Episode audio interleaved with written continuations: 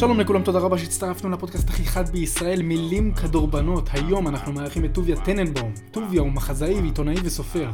בין כתביו הם הספרים "אני אשם בחדרו של היטלר", "תפוס את היהודי", שקרים שכולם מספרים, "שלום פליטים", והאחרון שיצא ממש ב-2020, "איך לאלף יהודי".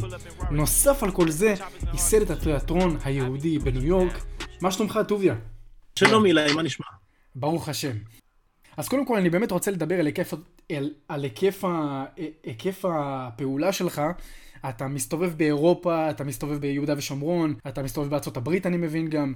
אה, אם תוכל לספר טיפה יותר על, על היקף הפעולה שלך, איפה אתה יותר עובד? Um, אני עובד בכל מיני מקומות, זאת אומרת, זה תלוי ב-assignment, זה תלוי במה שיש לי מהעיתון, וזה תלוי במה שיש לי בתיאטרון, וזה תלוי במה שיש לי בספרים, עם הוצאות הספרים. Uh, כל פעם זה מקום אחר. לפני כמה ימים חזרתי למשל מרוסיה, ישבתי שם למעלה מחודש, לראות מה קורה שם, לראות את העם הרוסי ואת ה...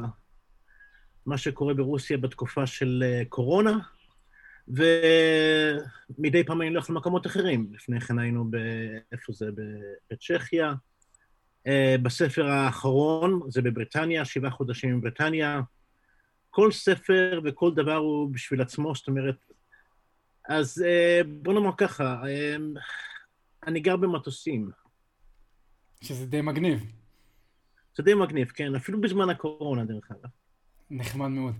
אה, אתה באמת יודע לדבר ערבית, אנגלית, עברית וגרמנית. אז מאיפה אתה באמת יודע לדבר כל כך הרבה שפות?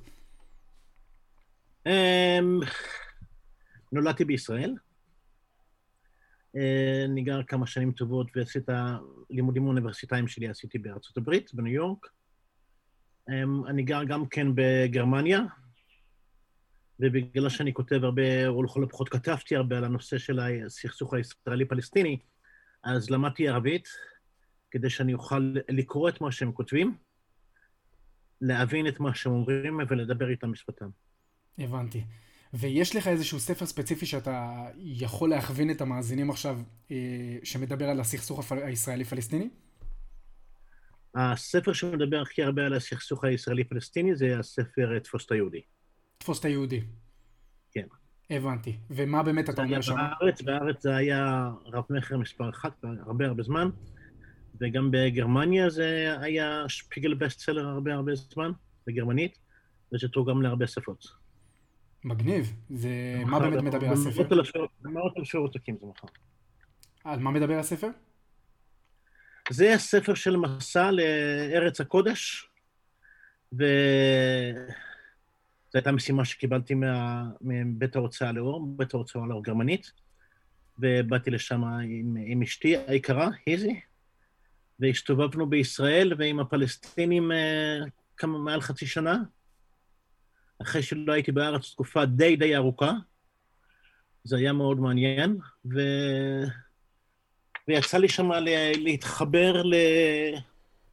לג'יבריל רג'וב, אם אתה מכיר אותו, שמעת על הרב ג'יבריל רג'וב? אה, אני חושב שכן. אני... השם מוכר לי. ג'יבריל רג'וב הוא אחד מהבוסים הגדולים ביותר שיש לפלסטינים היום, וכבר די הרבה זמן. הוא היה ראש הביטחון המסכל של, של הפלסטינים, הוא היום בגדר יותר ממליך מלכים ולא המלוכה כזה. הוא זה כמו שיושב למעלה, במועצת אש"ף, בוועד הפועל של אש"ף, כל מיני דברים אחרים. הוא בייסיקלי, הוא המלך שם, אפילו כשהוא מסתובב בישראל, הוא הולך פעמיים ביום, הוא הולך ברגל מרמאללה ליריחו, ופעמיים בשבוע, זאת אומרת, סליחה, לא פעמיים ביום, ואיפה שהוא הולך, אם יש שם איזה מחסום של צה"ל או משהו כזה, כולם יוצאים החוצה, עוזבים את המקום, נותנים לו להלך, הוא מהלך כמו מלך. הוא, הוא אדם טיפוס מאוד מעניין. הבנתי. הישראלים, אצל הישראלים, אצל אנשי הפוליטיקה הישראלים, תקופה ארוכה, הם קראו לו, אה, איך קראו לו? אה, גבי רגב, כי הם חשבו שהוא אחד משלהם, כאילו ש... אבל הוא לא בדיוק גבי רגב, אבל... אה, ודרך הקשרים איתו, ודרך זה שיצאתי לקשרים איתו, והסתובבתי תמיד עם עם אנשי ביטחון פלסטינים ששמרו עליי מתוך חשש היהודים לא יעשו לי שום דבר רע. אז יצא לי גם כן להיכנס לתוך כל העולם של ה-NGO, כל העניין של העמותות האירופאיות, והם פתחו בפניי את ליבם, מה שהם עושים, והראו לי מה שהם עושים, והשתתפתי בדברים שהם עושים, ומה, ש... ומה שראיתי ומה שמצאתי, הכל נכתב בספר. מה למשל, נגיד, אה, השתתפת איתם בפעולות שלהם? מה, מה למשל, איך אתה מתאר את החברה הזאת? זאת אומרת, כל מיני דברים, למשל, אם, אם ג'יבריל רג'ובו הראה לי את כל הנושא הזה, אם אתה זוכר, כל ההפגנות האלה בברלין, הפגנות ספונטניות כביכול, ג'יבריל הראה לי בדיוק איך שזה עובד. הוא מביא את האנשים, הוא מסדר את כולם, הוא לוקח אנשים מחוץ לארץ, בנים ובנות של כל מיני מנהיגים אירופאים ו, ומדרום אמריקה, שם אותם עם בלונות פאר ברמאללה, ואחר כך הוא מביא אותם, ואחר כך מסדר את הכל, הוא, הכל מתוכנן מראש על ידי ג'יבריל בצורה מדליקה. איפה העיתונאים יעמדו, איפה השבאבניקים יעמדו, איפה המושלמים יהיו, המושלמים תמיד הם בצד כזה, עושים כזה תפילה כזו, כאילו להראות את זה, שפתאום יחילו להת, להת, להתפלל על איזושהי גבעה, זה מאוד מעניין. והכל מסודר עם העיתונות לפני כן, הכל מאורגן לפני כן, הכל הספונטניות זה הכל בולשיט. דברים מאוד מעניינים ש, שראיתי שם, וגם כן ראיתי איך שהצלב האדום עובד, שהוא נותן לפלסטינים, הוא משסף את הפלסטינים בעצם, משסה את הפלסטינים נגד הישראלים, זה, זה, זה היה דברים מאוד מאוד מעניינים. זה, זאת אומרת, זה עולם אחר שבו גיליתי שה, שהעמותות, שאני חשבתי שהם באו לעשות שלום, לא ידעתי כלום על העמותות לפני כן, אבל בהתחלה חשבתי שהם באו לעשות שלום ולעשות את הדברים האלה, ובסוף התברר שהם לא באו לעשות שלום, הם באו ללמד את הפלסטינים איך להילחם בישראלים. מעניין. עכשיו, אם אנחנו כבר מדברים על הפלסטינים, בוא, בוא ניכנס רגע לנושא הזה, כי אתה באמת כתבת גם על נושא האנטישמיות אה, שנמצא בבריטניה, באיך לאלף יהודי. אה, את יוצא לך גם להסתובב בארצות הברית, אני מניח, נכון? כן, גם כתבתי ספר על ארצות הברית, זה בעברית זה נקרא שקרים שכולם מספרים. אה, כן, גם הבנתי. גם הרב מכר. ומה באמת אתה שומע שם? אתה מסתובב בטח בקמפוסים, ברחובות, אתה מדבר עם אנשים בניו יורק, בכל מיני מקומות? אני אומר, בגדול, אני אומר לאנשים שאני גרמני, או שאני פולני, או שאני אתיופי, לא משנה, כל מיני דברים כאלה. לא אומר להם שאני יהודי, ומסתובב איתם ומדבר איתם, ובגלל שהשפה שלי, זאת אומרת, האקצנט שלי, הוא לא, לא בדיוק מסגיר אותי באיזה מקום אני מגיע, אני יכול לשחק איתם מה שאני רוצה, וזה עובד, ו... ואני מתחבר אליהם, לפני שאני מראיין אנשים, מתחבר אליהם, ולאט לאט נכנס לחיים שלהם ונהיה חלק מהם. מסתובב איתם, עובד איתם, כביכול, זאת אומרת. ומקבל את התיאורים שלהם, ממש... למשל, כשהיינו בבריטניה, התיישבנו באיזשהו מלון, אמרתי, אני לוקח מלון ממש ליד, ה, ליד הפרלמנט, ואפילו שזה היה מאוד מאוד יקר, ולאט לאט הצלחתי להכניס את הרגליים שלי ואת הידיים שלי לתוך הפרלמנט, להתחבר עם חברי פרלמנט, בבית הלורדים, בכל הדברים האלה, זאת אומרת, ב-House of Commons, ולפגוש אנשים ולדבר איתם ולהתחבר אליהם, וכאילו, ו... התפקיד שלי זה לגרום לזה שאני מראיין אותו שיאמין לי. אתה מבין? שירגיש טוב איתי, לא נאמר ככה. ואז אני הגרמני, אתה יכול להגיד לי מה שאתה רוצה. בא לך לאהוב יהודים, אוקיי, בא לך לרצוח יהודים, אתה יכול להגיד, אני מקבל הכול. מה שתגיד לי, אני מקבל. בוא באמת נגיע לבריטניה. בוא, בוא באמת נתחיל מבריטניה, מהספר החדש שלך, איך לאלף יהודי, שיצא לא מזמן. אמ, מה, מה בדיוק אתה שומע מהלורדים האלה? על מה הם מספרים לך? על ישראל. רק הלורדים, זה, זה, זה הכל מההתחלה ועד הסוף. זאת אומרת, את המסע, התחלת המסע הייתה באירלנד, ומהרגע הראשון ראי, כבר שמעתי על ביקשתי מהאירי שראיינתי שיספר לי מה המיוחד באירי, אמרתי לו, כי אני אף פעם לא הייתי באירלנד, אני לא, לא מכיר את האירים והייתי מאוד רוצה להכיר אותם, שמעתי שזה היה מאוד נחמד וכו' וכו' תספר לי מה, מה קורה פה. היו לכם הרבה מלחמות אחים פה בין, ה, בין ימין לשמאל, בין הרפובליקאים בין השמרנים, לליב, לא משנה איך שהם קוראים לזה, זאת אומרת, Catholics, Protestant, whatever it is, unionist. ואז הוא סיפר לי, כן, אנחנו כבר, כבר שנים לגבי שנים רוצחים אחד את השני, אבל רבים אחד עם השני, אבל יש דבר אחד שכולנו מסכימים עליו, כולנו אנטי ישראל. למה? אתה מבין דברים כאלה. למה? זה. הם בספר... אתה תראה את זה בספר, כי כולם, זאת אומרת, אנשים שלנו בבריטניה, שזה בשבילי הגיע כהפתעה גמורה, כי אני לא, אני בת... לא באתי לכתוב ספר על אנטישמיות בבריטניה, לא חשבתי שיש את זה שם. לא האמנתי שיש את זה. אני הלכתי לבריטניה בגלל שרציתי לראות תיאטרון אנגלי, אני משוגע על תיאטרון אנגלי, ורציתי לראות איך הברקזיט נגמר. בשביל זה באתי לבריטניה. אבל זה יצא דברים אחרים. אתה מסתובב ברחובות, אתה מוצא באירלנד, באירלנד הצפונית, ואחר כך אתה רואה את זה גם בסקוטלנד וגם באנגליה. אנשים יש להם בראש דבר אחד, פלסטין. כל מה שיש להם בראש זה פלסטינים, פלסטינים, פלסטינים, פלסטינים, פלסטינים. למה הם כל כך אובססיביים? מה זה? למה הם כל כך אה, אובססיביים? אה, אנשים שאומרים את זה, למשל האירים, שהם יותר פתוחים ואומרים מה, ש, מה שבראש שלהם, אפילו לטלוויזיה, זאת אומרת, היה לנו צוות איתנו יחד של טלוויזיה ושל סאונד וכל הדברים האלה, ואנשים אומרים את זה באופן פתוח, כי למה אתם בעד הפלסטינים? כי אנחנו נגד היהודים. מה היהודים גרועים? כל כך, כי הם העם הכי גרוע שיש בעולם. זה היטלר עשה טעות שהוא לא גמר איתם. אז אנשים אומרים לך את זה ככה, לא אחרי שהם השתכרו לי. זה אנשים, כשאני שואל אותם, זה משהו מאוד מעניין, אני שואל את האנשים, למה, למה באמת אתם כל כך דואגים לפלסטינים? למה אתם לא דואגים למוסלמים בסין, אני יודע למי, למה שקורה בתימן, מה שקורה בסוריה, אתם בכלל יודעים מה קרה עם הצ'צ'ניה? הם לא, לא שמעו לדברים האלה, רק על הפלסטינים הם שמעו. וכשאני שואל אותם בשיחות יותר סגורות, זאת אומרת, בשיחות יותר ארוכות, למה? כן, זה בגלל היהודים, מה יש לכם נגד היהודים? ובסופו של דבר, התשובה הכי פשוטה היא, אני לא יודע. לא יודע למה. זה מה שאני מרגיש.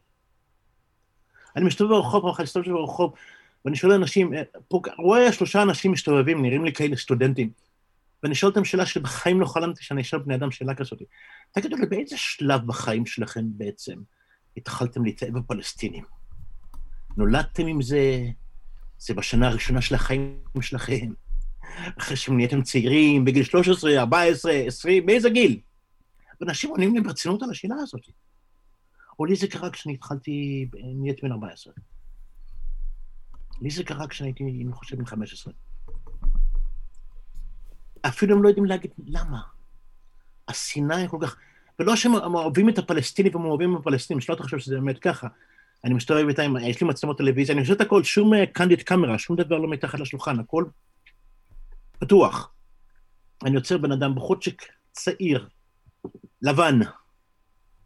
אני אומר לו, השלום עליך, באנגלית כמובן, אה, שמי אחמד, אני מפלסטין, האם היית רוצה לדבר לטלוויזיה עם האחים הפלסטינים שלי והפלסטיניות, להגיד להם מה אתה חושב? כן, בטח, אני רוצה להגיד. נעמד מול, המצלמה, ודבר ראשון שאומר, Free Palestine, שוחרר פלסטין. ואז הוא מתנצל שעד היום הוא לא השתתף במלחמה יחד איתם נגד ישראל. וכשאתה הולך יותר עמוק ואתה מנסה לבדוק למה, אנשים לא יכולים להסביר לך. זה הכי מעניין. זה לא כמו אלה למשל במזרח אירופה, בגלל שהיהודים עשירים, בגלל שהיהודים שולטים בעולם, כל הקונספירציות האלה, כל הדברים האלה, שהם שולטים בבורסה, דברים כאלה, אתה יודע, שאתה שומע גם דברים כאלה, במקום במזרח אירופה אתה שומע דברים כאלה, שטויות כאלה, שרצחו את, הנס, את, את, את, את, ישו, דברים כאלה, לא, זה לא, לא קשור בכלל. פשוט לא מצאתי אומה כל כך שונאת יהודים כמו הבריטים. אין להם אפילו סיבה. לכל הפחות הגרמני, אתה יודע, רגשות אשם, מה שהסבתא שלו עשתה, למשל, כן? או רגשות לא נוחים מה שסבתא שלו עשה, אז, אז הוא נעשה, אוקיי, בוא נצדיק את מה שסבתא עשתה ומה שסבא עשו, ונגיד שהיהודים לא בסדר. דברים כאלה, לכל הפחות הנביאים יש פה משהו פסיכולוגי עם הגרמנים שהם אנטישמים. עם הבריטים אין שום דבר. זה פשוט, ככה זה. זה מדהים. וזה איפה שאתה הולך אתה רואה את זה, איפה שאתה הולך שאתה רואה את זה. אומרים לך שהם אוהבים את הפלסטינים, פלסטינים, פלסטינים, אתה שואל אותם, אתה יודע בכלל איפה זה פלסטין? תגיד לי, ידידי היקר, מה המרחק מפלסטין לירושלים? הם לא יודעים לענות על השאלה הזאת. זה לא אהבה לפלסטין ולפלסטינים, הם לא יודעים, הם חושבים שאני פלסטיני. אתה מתאר כאן בעצם שנאה מולדת. זה משהו קבור. זה כאילו הם יוצאים מהבטן... הם יוצאים מהבטן שונאים, הם יוצאים מהבטן שונאי ישראל. אוהבי פלסטין. כן, נקרא לזה מהבטן, משהו כזה. זה, הם לא באמת אוהבים את הפלסטינים. תראה שהמוסלמים מתים לי בסין, אכפת לסבתא שלהם? מה שקורה, הפלסטינים שמתים בירדן, אכפת להם בסוריה, בלוב, לא אכפת להם. אני אומר להם, אני מספר להם, כי האח הפלסטיני, בואו נעשה משהו בשביל הפלסטינים פה והפלסטינים שם, לא רק הפלסטינים בשטחים הכבושים של ישראל. לא, לא מעניין אותם, הפלסטינים האלו לא מעניינים אותם. מעניין אותם רק פלסטינים בשטחים הכבושים. הם מקבלים את זה ממערכת החינוך? מאיפה זה מגיע אליהם? מהבית? ממערכת החינוך? מ... זה, זה חייב להגיע מהבית, מאיפה זה עוד יכול להגיע. אולי במערכת החינוך, לא שוטפים להם את המוח, מראים להם דברים בקמפוסים, לא, באוניברסיטאות? דיברתי, דיברתי עם, דיברתי, הלכתי לקמפוסים, דיברתי עם אה, מרצים. מרצה אחד אמר לי בלונדון, אמר לי ממש מאוד, מאוד מעניין, אמרתי, אמרתי לו, למה זה? מה זה האהבה הזאת לפלסטינים, השנאה הזאת ליהודים? הוא אומר לי, Palestine is a state of mind. זה, ככה זה. זה לא שהסטודנטים האלה יודעים איפה זה פלסטין, זה לא שאכפת להם מפלסטינים, זה לא שיש להם איזשהו רגש לפלסטינים, זה לא שהם עברו על החומר והם החליטו שהפלסטינים לא מתייחסים אליהם טוב, זה state of mind. זה משהו שצריך לסמן וי, עשיתי. climate change, no racism, Jew fuck. סליחה. לא, זה בסדר. אמ, אני, אני באמת מנסה להבין למה דווקא זה מדהים, זה שנאה, וכשאתה, וככל שאתה יותר בבריטניה, אתה לומד איך שהסיסטם עובד, איך שכל המערכת עובדת, ואתה מתחיל להבין, אחרי שאתה נמצא שם הרבה זמן, אתה מתחיל להבין את הקשר שביניהם למלוכה, שזה כל הנושא הזה, שזה, שיש שכבות באוכלוסייה, יש, יש דרגים, יש דרגות, יש, יש קייסט, יש, יש מישהו שלמעלה בחברה ויש מישהו בשולי החברה. אז למעלה, הכי למעלה זה בחברה זה משפחת המלוכה. יורד למטה מזה זה בית הלורדים. יורד למטה מזה עד שמגיע למטה למטה לאלה שיהיה להם הומלס, או שיהיה להם כלום, או שלא הגיעו משום אה, ייחוס. ומתחת לזה, היהודים. זה, זה חלק מה... מה-DNA הפילוסופי, בוא נאמר ככה. למה אתה חושב שזה קרה דווקא באירופה? תראה, זה אירופה, אירופה אתה... אתה מדבר על אירופה, אתה מדבר על אה, עולם שברוחו, אפילו שהיום הוא לא דתי, ברוחו הוא נוצרי. ההיסטוריה האירופאית היא היסטוריה נוצרית, וההיסטוריה הנוצרית, החיכוך שתמיד היה בין הנוצרים ליהודים, מתחיל בכך שהנצרות בהתחלה קיבלה את ישו, והיהודים לא קיבלו את ישו. זה מתחיל מרומא ב-350, משהו כזה, 300 ומשהו. וזה שהיהודים לא קיבלו את ישו, וכשהם מסתכלים בברית החדשה, מה כתוב שם, ישו אומר, אני מדבר בשם אבא שלי, אבי שבשמיים, ואתם מדברים בשם אבא שלכם, השטן. עכשיו, בזמנו זה היה ויכוח בין שני יהודים, אתה יודע, שני יהודים מדברים, אתה מבין? זה דרעי ויוסי שריד מדברים אחד עם השני. כן, ו... אבל ממה שזה נעשה אחר כך, זה ישו כמובן לא יהודי, והוא מדבר אל היהודים, היהודים הם בני השטן. זה מתחיל מהדת. אפילו עכשיו, שכל השאר, מהרבה מקומות הדת הלכה, אבל הספיריט, הרוח, הנפש של הדת, הנפש של, של, של הקלצ'ר, של התרבות, נשאר. זה כמו היהודי החילוני בשיינקין, בשבת אחרי הצהריים יקנה גפילטה פיש. לא שהוא אוכל, אה, שהוא שומר על הדברים האלה, לא שהוא צריך את זה, אבל זה, זה, זה חלק ממנו. אתה יודע, יש כאלה שעדיין, אני לא יודע אם היום עושים את זה, אבל אני זוכר לפני כמה שנים הייתי רואה את זה בשיינקין אחרי הצהריים, אתה קונה גפילטה פיש וצ'ולנט, האשכנזים. זה נשאר. יש דברים שנשארו, המאכלים שנשארו, ה fish and chips שלהם, שלא לא טעם ולא ריח כרגיל, כמעט בכל מקרה. והאוכל שם מדהים, גרוע, אבל יש את ה... בבריטניה למשל, ויש את ה... באירופה, יש את המושג הזה. אפילו אני ראיתי את זה, הסתובבתי הרבה עם פלסטינים. אם בשטחים שלהם או בשטחים של ישראל, או לא משנה, ואתה רואה את זה אפילו שם, הפלסטינים הנוצרים, הפלסטינים המוסלמים הרי מצירים את צעדם של הפלסטינים הנוצרים מא' ועד ת', כמעט בכל מקום. הרבה פלסטינים נוצרים פשוט מאוד עזבו את האזור, נעלמו מהשטח. אבל עדיין, כשמדובר בהרגשות שלהם לגבי ישראל ולגבי היהודים, הפלסטיני הנוצרי הוא הרבה יותר בעומק שונא יהודים מאשר הפלסטיני המוסלמי. אתה מבין? זו מעין מסורת. זה מתחיל מהקוראן, הקוראן אף פעם לא דיבר רק על היהודים כשלעצמם. נתן הרבה מילים יפות גם כן על היהודים, עם הספר וכו' וכו' וכו', הוא מספר שאללה נתן ליהודים את המדינה שלהם, כן? אבל כשהוא מדבר, ויש חלקים בקוראן, אם אתה קרא את הקוראן, אני לא יודע, שהם מאוד, מאוד חיובים לגבי היהודים. יש חלקים שמאוד שליליים לגבי היהודים. אבל כשזה מגיע בשלילה, הנביא מוחמד אף פעם לא שלל רק את היהודים, הוא שלל גם את היהודים וגם את הנוצרים. אבל כשאתה הולך לדת הנוצרית, זה הפוך. זאת אומרת, זה לא, זאת אומרת, זה לא ככה. זה יש, כמו שבברית החדשה כתוב, יש עם אחד בעולם, שהוא עם עיוור, שיש לו מסווה, וילון על פניו. מכסה על פניו ולא יכול לראות את האמת. מי זה? העם היהודי. מה העם היהודי יודע לעשות? בא ישו לראות מה קורה ב, ב, ב, ב, בירושלים, עיר הקודש, לבית המקדש, מה הוא ראה? חלפנים בכניסה לבית המקדש, לבית האלוהים. כי זה היהודים. זאת אומרת, הנצרות תמיד זיהתה את היריב, היריב היחידי הוא היה היהודי. אז לכן גם כן, אפילו שהם כבר לא יותר דתיים, לא מאמינים בישו, זה לא משנה. היהודים עדיין רצחו את ישו, בוא נאמר אפילו שישו לא היה קיים. משהו כזה, הגיונית, פילוסופית לדבר עליו. אז אתה מדבר כאן בעצם על איזושהי מסורת של שנאה ליהודים, שהתחילה הרבה לפני... מסורת חזקה מאוד של שנאה ליהודים, ולצערי, דבר אחר ש... ש... שראיתי, וראיתי את זה מאוד חזק בבריטניה, זה מה שקורה ליהודים. חלק מכל המכונה האנטישמית היא היהודים.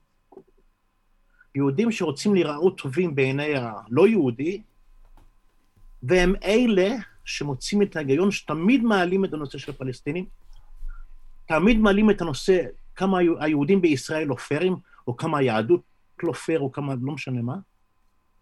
כמעט בכל מקום אתה תמצא, תבדוק בעמותות, דברים כאלה, תראה באיזשהו מקום, או שמי שמשלם את הכסף הזה הוא יהודי, או שמי שאחד מהראשים שם בוועדה, שמכוונת יהודי, אתה תמיד, כמעט תמיד אתה תראה יהודי. וזה מה שמדהים. זה גם מה שרואים בארצות הברית, זה גם עם התנועה... זה גם מה שרואים בארצות, בכל מיני תנועות, אתה רואה את זה בארצות הברית גם כן. Jews for Peace, כל מיני... זה לא Jews for Peace, תראה, אני, אני אישית ליברלי. זאת אומרת, אני מאמין בזכויות. מי שרוצה שיתחתן, לא משנה מישהו, ומשהו לא מעניין אותי. מה שה... אה, בזכויות, בזכויות האישה להפלות, מכל הדברים האלה שכרגיל, שבזמנו היו אומרים שזה ליברלי. מאמין שלכל אחד יש זכות לדבר, מאמין ב diversity, במיוחד ב diversity של, של דעות, מאמין בכל הדברים האלה, זאת אומרת, אבל מצד שני, אלה שמאמינים כמוני בדברים האלה, נהפכו משום מה להיות אה, שונאי ישראל מדהימים. מדהימים. גזענים מאלף ועד תף. כל אלה שאמורים להיות לא גזענים. אני תמיד קירבתי את כולם, זאת אומרת, התחברתי עם כולם, קירבתי את כולם. בתיאטרון שלי בניו יורק שמתי שחקנים שחורים שבתפקידים ראשיים של רבנים, לפני שזה היה מודרני לעשות ככה, לפני שזה היה פוליטיקלי קורקט לעשות את זה. אבל אני מסתכל על האנשים האלה שהם ליברלים, שאני אמור להיות המחנה שלהם, ומשהו, הם נהפכו לדיקטטורים. והם נהפכו לשונאי ישראל הגדולים ביותר. לאנטישמים, או לפעמים אוטו-אנטישמים, איך שתרצה לקרוא לזה. שזה מדהים לראות. מה ההבדל בין אנטישמי לאוטו-אנטישמי? למשל, New Israel Fund, הקרן החדשה לישראל. זה, זה קרן אנטישמית לפי דעתי. לא, לא, אבל מה ההבדל בין אוטו-אנטישמי לאנטישמי? מה זה? מה ההבדל בין אוטו-אנטישמי לאנטישמי? אוטו-אנטישמי זה יהודי אנטישמי. אה, אה, הבנתי, הבנתי, הבנתי. כמו, הבנתי. כמו אוטוביוגרפיה ואוטוביוגרפיה. בדיוק, זה בדיוק, זה בדיוק הדבר הראשון שעלה לי לראש. אוטוביוגרפיה, בן אדם שכותב על עצמו. עכשיו, אם אנחנו כבר מדברים על פוליטיקלי קורקט, אה, אתה חושב ששנאת מדינת ישראל, כל הסכסוך הזה עם הפלסטינים, זה בעצם תירוץ לשנאת ישראל, שבמסווה זה בעצם האפשרות לא שלהם לבטא את שנאתם. מקור ראשון, מאחר ואני מכיר את האנשים האלה, אני יכול להגיד לך, אני הרי מדבר בשפתם. אני מכיר את התרבות שהם מכירים, אני למדתי תיאטרון, למדתי, למדתי גם כן מדעמים מדויקים באוניברסיטה, אבל למדתי ספרות וכל הדברים האלה, ישבתי שנים על גבי שנים באוניברסיטה, ואני מכיר את התרבות שלהם, כי זה גם התרבות שלי בסופו של דבר. אני הייתי חלק מהתרבות הזאת. אני יודע את השפה שלהם, אני יודע את הסגנון שלהם, ואני יודע איך שהם מדברים. ואני יודע מה שהם חושבים, וכשאני ישבתי איתם, אפילו להם שאני גרמני, הייתי יכול לזרום איתם, כי הייתי יכול להגיד להם אותם הדברים שהם מדברים עליהם. ובסופו של דבר, מה שמצאתי, ואני אומר את זה לצערי, זה שנאת הישראל של היום, זה שנאת העם היהודי. שנאת יהודים. כן, למשל כשעיתונאים, כשעיתונאים מדברים, מה קורה, מדברים איתי נגד ישראל וכו' וכו' וכו', וכל הדברים שמספרים, הדברים היפים שמספרים. ואני אומר להם, תשמעו, לי כואב הלב, אוקיי, אני קיבלתי את זה, אני, אני איתכם, זורם איתכם, אבל עכשיו אה, גם כואב לי הלב מה שקורה עם, אה, לעיתונאים הטורקים. מה שהשלטונות עושה שם על העיתונאים, שמו אותם, הם נמקים בבתי כלא, כל כך הרבה עיתונאים שם. זה לא מעניין את אף עיתונאי, אני לא מצליח לעניין אף אחד לדבר על זה. זה לא מרגש אף אחד. כל מה שמרגש אותם, הייתי רואה אותם, הייתי מסתובב איתם, עם החבר'ה האלה, עיתונאים וכל הדברים האלה, יושבים לי בנמל יפו, ליד המסעדות האלה, מרתה ריי, אני יודע מה, עם המקבוק שלהם, וכותבים, עזה, נובמבר 12, כוחות צה"ל, כוחות הכיבוש. מה אתה, אתה ביפו, אתה לא בעזה. מה אתה כותב לי סיפורי סבתא על עזה? אתה רואה את זה, אתה רואה איך שזה עובד, אתה רואה את כל הסיסטם, איך שהסיסטם עובדת. זה... זה מדהים. זה הזוי לחלוטין. זה... הזוי לחלוטין, הזוי לחלוטין. אומר לי אחד פלסטיני בנגב, מתחיל לשיר לי שירים באנגלית, על זה איך שהיו פה עצי פרי היו פה, ועד שהיהודים באו ועקרו את כל עצי הפרי, את ה... את ה... את ה... את ה... את ה... את התפוזים, ואת הפירות, ואת התפוחים, ואת, ה... ואת הבטיחים. ואני אומר לו, יא, חביבי, יש לי שאלה אליך. אור במדבר? היו עצי תפוזים? על מה אתה מדבר? זה מדבר, אין פה עצים. מתי היו פה עצים? אז הוא אומר לי, מה אתה רוצה ממני? זה לא אני אמרתי. באים אליו אירופאים, מלמדים אותו איך לשיר באנגלית, מספרים לו על הדברים הגרועים שהיהודים עשו, זה הכל בולשט. זה מדהים. יש איזה שהן תנועות שאתה מכיר שהם אה, נלחמים בזה? האם הממשלה שמה בבריטניה נלחמת בזה? לא, גם הממשלה בישראל לא נלחמת בזה. למה שהממשלה הבריטית תלחם בזה? אה, לא יודע, יש להם... אה, כמה בערך תושבים יהודים יש שם? הגרמנים בשטח C למשל, אלה ששמים הכי הרבה כסף לכל התנועות האלה, הם גרמניה. הם שמים כסף לכל הארגונים האלה, שהם יודעים מה שהארגונים האלה עושים. מבחוץ הם אומרים יפה, שולחים, אנחנו שמים, אנחנו בונים בתי כנסת בגרמניה, בי בבו בבו, ומתחת לשולחן מזרימים מיליונים על גבי מיליונים לכל מיני עמותות שייתנו כסף נגד ישראל. הם יודעים מה שהם עושים. מי שצריך לפעול נגד זה זה ממשלת ישראל, ממשלת ישראל לא עושה את זה. והיא לא עושה את זה מספיק טוב. דרך משרד החוץ. בכלל, לא רק משרד החוץ, אבל בכלל. יצא לך לדבר עם אה, אנשים ממשרד החוץ? היהודי, היהודי, זה קשה להוציא את הגלות מהיהודים, היהודי עדיין גלותי. מעניין.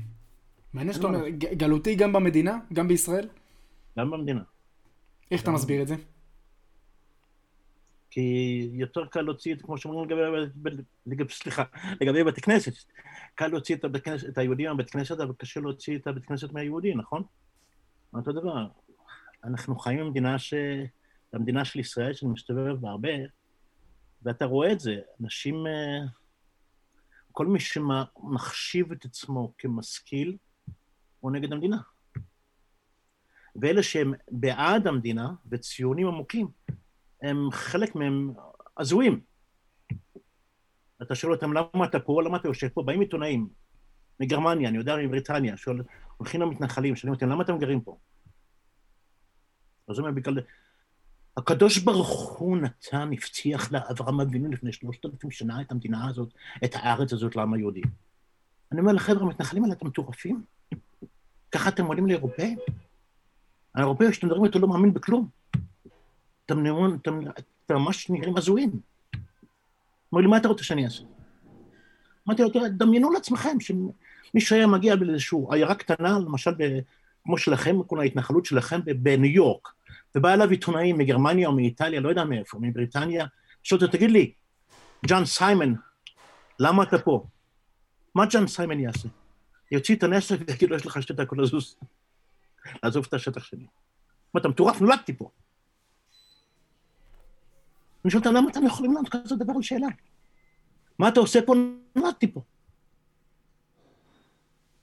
איך אתה היית עונה להם? תסתכל בעיניים לעיתונאי הגרמני ותגיד לו, סלח לי, מה, אתם יותר בסדר? ההיסטוריה של העם שלך יותר טובה? אתה היית משתיק את העיתונאי הזה, היה בורח ב... עם, עם דמעות על העיניים. במקום זה אתה אומר לו, מה אתה אומר לו? הקדוש ברוך הוא, השם יתברך שמו, הבטיח את הארץ הזאת לבני העם היהודי. אתה מטורף. וכמה פעמים שאמרתי להם את זה, כשהייתי אצלם, אמרתי להם את זה. למה אתם לא עונים כמו אנשים נורמליים? הם לא מסוגלים. לא מסוגלים. מעניין. אנחנו מטורפים משני הצדדים. זה הבעיה שלנו. אמ, אנחנו ככה לקראת סיום, אה, והייתי רוצה לדעת, אה, קודם כל יש לי שתי שאלות. אמ, השאלה הראשונה שבהם זה מעין קונספירציה שעלתה לי, שמתקשרת גם לשלום פליטים. כמובן שאנחנו מכירים את זה שבאביב הערבי היה הרבה מאוד מלחמות, אה, טבח בערבים בכל המזרח התיכון, על ידי הממשל שלהם, בסוריה, בלוב, בתוניס, והם כולם הגיעו לאירופה. עכשיו השאלה שלי אם יש כאן איזשהו אמ, רצון כלשהו, רצון חבוי, להשמיד את, ה, את אירופה, אבל לא בכוח לא בכוח הנשק, אלא בכוח שינוי האוכלוסייה, הדמוגרפיה אה, מבפנים. זאת אומרת, להרכיב אותה אה, מבפנים. לא, בכלל לא, בכלל לא. זה, זה מה שקורה לימין, שמגיעים עם כל מיני קונספירציות כאלה, ש, שבשטח אין להם שום דבר. זה, מה שקורה לאנשי הימין, במקום שהם יהיו נורמליים. אומרת, תגיד, אתה גאה להיות מי שאתה. מה הבעיה להגיד את זה? כל בריטי, כל רוסי אומר את זה. בלי להכניס כל מיני קונספירציות לתוך הסיפור הזה. זה מה שהבעיה שלנו היהודים. אנחנו חייבים, או, המוסלמים מגיעים עכשיו לאירופה, למה שאתם מגיעים לאירופה? כי אנגלה מרקל אמרה, אוויר שפנדס, בואו, תקבלו, הכל בחינם. אז הם באו. למה שלא יבואו? יש מלחמה במדינה שלך, הייתי איתם, דיברתי איתם. נופלים כל הזמן אה, טילים ליד הבית שלהם, אני יודע מה, פצצות כל הזמן ליד הבית שלהם.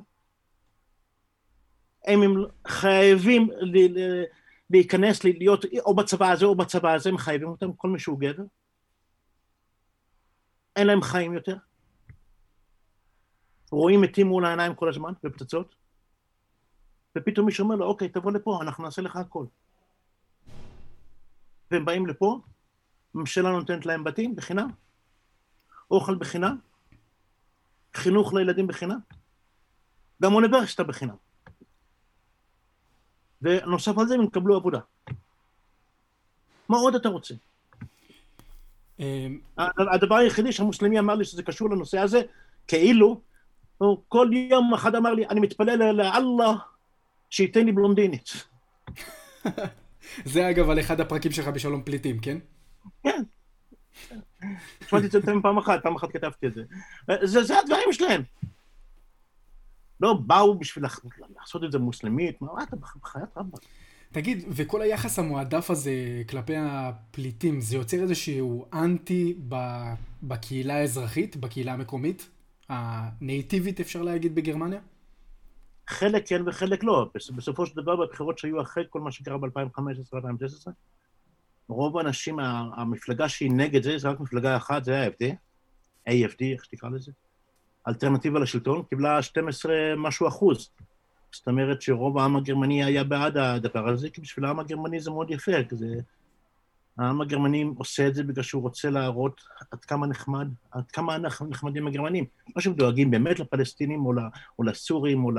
לא יודע למי, לאפגנים, הם רוצים להראות עד כמה מתוקים שהם.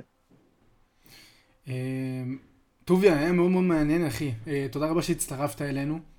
בעיה. שנתת את השיחה, ושמור על עצמך בהמבורג מהקורונה.